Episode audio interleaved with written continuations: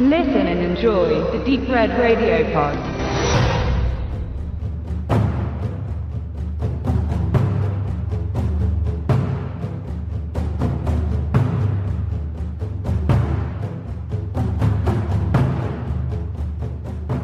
Seit Jahrzehnten herrscht der Kampf im Drogenmilieu zwischen den USA und Mexiko an der Grenze. Und man wird der Lage nicht Herr. Die Kartelle sind da sehr eisern, es wird gekämpft bis aufs Blut, es geht um Milliarden Dollar.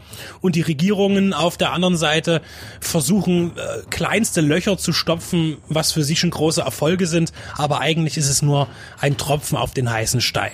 Dieser ganze blutige Krieg war Grundlage für den Film Sicario im Jahr 2015, inszeniert von Dennis Villeneuve und geschrieben von Taylor Sheridan und äh, begleitet dort die Agentin Kate, die vom CIA angeworben wird für eine Aktion, wo es eben ins feines Land, Mexiko ins Gangsterland gehen sollte, um dort den Kartellen einen schweren Schlag zuzufügen. Auf die Geschichte von Sicario 1 will ich jetzt gar nicht näher eingehen, dazu haben wir auch auf unserer Seite eine Review.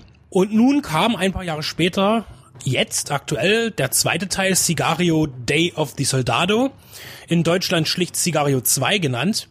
Und in dem spielt Kate gar keine Rolle mehr. Und das könnte daran liegen, dass der Film ein Prequel sein könnte, was man auch hin und wieder lesen kann. Aber eigentlich im Film selbst ist es schwierig, dort einen zeitlichen Anhaltspunkt zu finden. Auch geht man ganz anders vor, denn während eigentlich äh, der Film eine einzige Ermittlung war in Sigario 1, geht es hier einfach um eine Art Rachefeldzug der amerikanischen Regierung. Das Szenario beginnt damit, dass was alltäglich ist an der mexikanisch-amerikanischen Grenze, dass dort Flüchtlinge über die Grenzen geschleust werden. Menschen, die von Mexiko in die USA möchten. Und dort finden sich auf einmal, man findet eine Gruppe und dort sind auf einmal Islamisten dabei, die einen Selbstmordattentat begehen. Und dann springt der Film recht schnell hin und her, denn dann kommt ein nächstes Szenario, dann sehen wir drei Selbstmordattentäter, die in den USA in ein Einkaufszentrum gehen und sich dort in die Luft sprengen. Radikale Islamisten kommen über Mexiko in die USA. Das ist der Anlass der Regierung zu sagen, jetzt ist es Terrorismus und jetzt gehen wir mit allerhärtester Faust vor und der CIA-Agent Matt Graver, gespielt von Josh Brolin, der auch im ersten Teil eine wichtige Rolle spielte, bekommt nun den Auftrag, eben nach Mexiko zu gehen und dort aufzuräumen. Mit den Kartellen, die scheinbar die Schleuser, das Drogengeschäft ist nach wie vor wichtig, aber das Schleusergeschäft ist fast noch viel einträglicher weil da auch viele Arbeitskräfte mit dranhängen und so weiter. Und er soll nun dorthin gehen und das Nest ordentlich ausräuchern mit den Segen der Regierung und auch mit allen möglichen Mitteln. Dazu holt er sich zur Hilfe seinen alten Kumpel Alejandro, der ebenfalls im ersten Teil auftritt, gespielt von Benicio del Toro. Und beide gemeinsam beginnen nun in Mexiko gegen die mutmaßlichen Urheber von Terrorismusförderung vorzugehen. Das Ganze ist völlig anders gestrickt als der erste Sicario, der eigentlich ein Thriller war, wo es um Ermittlungen ging und aber natürlich auch um so interner und äh, Zuständigkeiten. Und der zweite Teil ist eigentlich fast schon mehr ein Actionfilm. Es geht hier viel um Bewegung, es geht um Taktik, es wird äh, viel Waffengewalt angewendet. Der Film ist wesentlich brutaler visuell. Ähm, und da hatten auch viele ein Problem damit, die sagen, dass Sigario 2 eigentlich nicht so gut ist, weil er eben, hm, ich möchte das Wort Tiefe benutzen, die Tiefe ähm, und die, die Beleuchtungskraft des ersten Teils eben nicht hat. Mich persönlich hat das gar nicht so gestört, weil ich, ich, ich kann das gut abkapseln. Denn ich finde, allen voran ist Sigario 2, unabhängig jetzt von Inhalt oder der Verknüpfung zum ersten Teil, die sehr schwierig ist, finde ich, dass es wirklich erstmal optisch ein sehr guter Actionfilm ist. Das steht erstmal für sich einfach handwerklich und äh, vor allen Dingen auch spannend erzählt. Nicht von Dennis Villeneuve, sondern von Stefano Solimar, aber wieder geschrieben von Taylor Sheridan. Wie findest du jetzt zum Beispiel, wenn ich sage, ähm, der Film ist äh, als Actionfilm ganz gut, allerdings vielleicht inhaltlich äh, ist hinten dran bei Sigario 1 aber dadurch finde ich den Film trotzdem gut. Was ist deine Meinung dazu? Kann man, kann man das in dem Fall trennen, weil es ja eigentlich ein zweiter Teil von einem ganz großen Film ist? Man muss den Film trennen. Man hat gemerkt, dass äh, Stefano Solima ähm, hat auch schon von, also er wurde nicht äh, grundlos für das Prequel, Sequel, wie gesagt, wir wissen es nicht genau, gebucht. Er hat mit äh, Subora viele Jahre zuvor und dann halt eben auch der Serie dann, die, die TV-Umsetzung, ein Mafia-Epos geschaffen und beleuchtet und die Bilder, die er dort zeigt, die Schnitte, Kamera, Licht, die Inszenierung, die passten gut in das Schema zu Sicario. Nun muss man aber sagen, äh, Sicario 2 verhält sich ähnlich wie Aliens zu Alien. Alien war halt eher ein Thriller-Horror und Aliens war halt ein Actioner.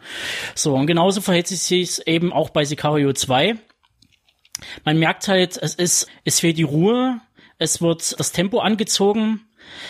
Es werden auch wieder versucht, zwei, drei Storystränge zusammenzuführen, zu beleuchten, die irgendwie zusammenkommen sollen. Wir im ersten Teil war es ja dieser mexikanische Polizist, der immer wieder genau auftaucht. und hier ist es sozusagen ein Teenager, der aus armen Verhältnissen kommt, kann sich aber bewegen dank seines Pass auf mexikanischer und amerikanischer Seite und wird als will eintreten in das Schleusergeschäft, der will einsteigen in eine kriminelle Organisation, er will einsteigen ins Kartell. Und das wird halt beleuchtet und sein Werdegang ebenso wie halt sozusagen die Aktion, die die Amerikaner starten mit dem quasi Krieg, den sie unter den Kartellen anfangen wollen, damit die sich gegenseitig zerstören, weil es natürlich ohne die Genehmigung mexikanischer Seite ist natürlich immer schwierig. Also deshalb wird halt ein relativ dreckiger Krieg hintenrum geführt und darauf werden dann eben quasi Alejandro und äh, Graver halt rangeholt, äh, die das dann eben bewerkstelligen sollen. Alejandro bekommt seine Chance, ein, eine offene Rechnung zu begleichen wie schon im ersten Teil. Wie ja? schon im ersten Teil, also bist das halt ein bisschen verwirrend. Und was dann letztendlich im Gesamtkontext, ähm, wo ich ihn gesehen habe, eben fehlt, ist, oder was halt den ersten Teil ausgemacht hat, ist, dass wir halt mit der jungen Agentin unterwegs sind und zu jeder Sekunde den, fast den gleichen Wissensstand hatte wie sie, nämlich nichts. Die wird dort reingeworfen, sie wird dort äh, äh, Sie weiß mit der Situation nichts anzufangen, sie ist völlig überfordert. Ebenso der Zuschauer, wir müssen das alles irgendwie mitbekommen. Diese nüchterne Erzählweise, die man äh, auch schon bei Zero Dark Thirty gesehen hat von Kevin Bigelow, wird hier ähnlich weitergeführt. Sehr nüchtern, sehr ansättigte Farben und äh, das Tempo wird rausgenommen und das soll einfach wirken auf einen. Und es ist eine ständige Spannung und ein Kribbeln da, was man bei dem Original empfunden hat. Bei Sicario 2 war das eben nicht so. Es war, es ist ein relativ stringenter Action-Plot, Action-Thriller-Plot. Und das ist halt so mein Problem, was ich damit hatte. Und wenn man jetzt mal kurz in den Spoiler hineingeht, äh, zum Beispiel der, der Plot um die Islamisten, die sich da in die Luft jagen, der wird aufgegriffen, wird als Vehikel benutzt und wird nicht weiter auserzählt noch irgendwie angefasst im Laufe des restlichen Films, was ich halt äh, schon wieder ganz, ganz äh, furchtbar finde, wo man sagt so, lazy Drehbuch, was eigentlich von einer Person kommt wie Taylor Sheridan, gerade jetzt letztens mit Wind River, ein super Thriller, einen sehr kompakten Thriller geliefert hat, und jetzt, äh, ja, mit Sicario 2, es wirkt halt manchmal wie schnell aufs Papier, mit schneller Feder geschrieben oder mit äh, heißer Nadel gestrickt, je nachdem. Also das ist, es war halt alles ein bisschen zu viel, zu viel gewollt, zu viel Action.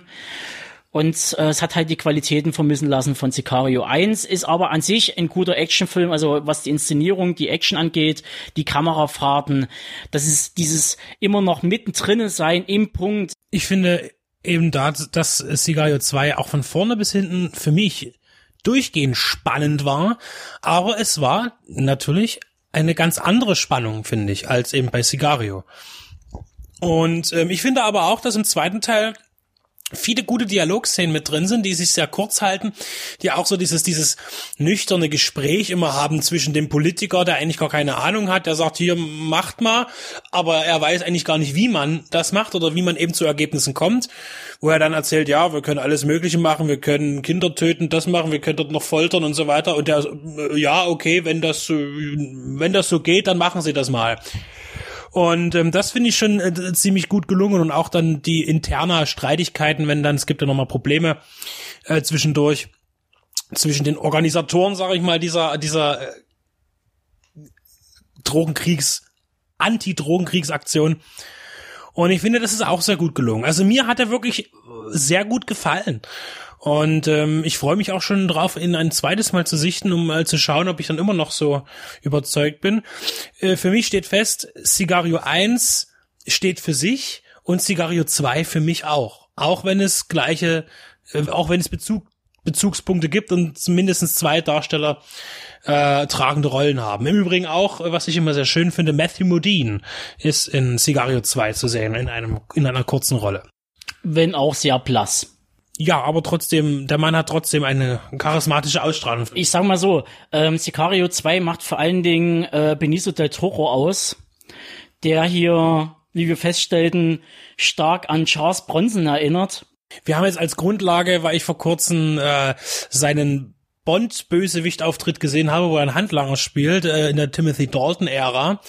Und das ist schon wahnsinnig, wie, wie, wie, wie der Mann mal aussah. Also Modelgesicht fast. Er hat ja schon immer so was Kantiges und was, aber er ist ein, ein keine Frage, ein attraktiver Mann äh, in seinen jungen Jahren gewesen. Das will ich ihm jetzt nicht absprechen, aber die Veränderung zu heute nach ja 30 Jahren fast, sage ich mal, ist natürlich, ähm, naja, erschreckend nicht, aber es ist schon auffallend, wie sehr er wirkt heute sehr viel aufgedunsen und vernarbter irgendwie. Deswegen kamst du dann zu dem Vergleich mit Charles Bronson, wo man ja auch sagen kann, äh, die glorreichen sieben Charles Bronson und dann ähm, Deathwish Charles Bronson. Das ist ja ein himmelweiter Unterschied und hier ist das ja auch so eine Sache.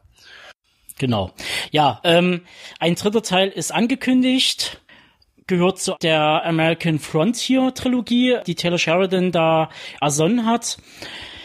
Ja, wie das dann weiterlaufen wird, ist angeblich will Solima einen völlig eigenständigen Film drehen, der im Sicario-Universum spielt, aber nicht unbedingt anknüpft an Teil 2, was laut erster Info rauskam.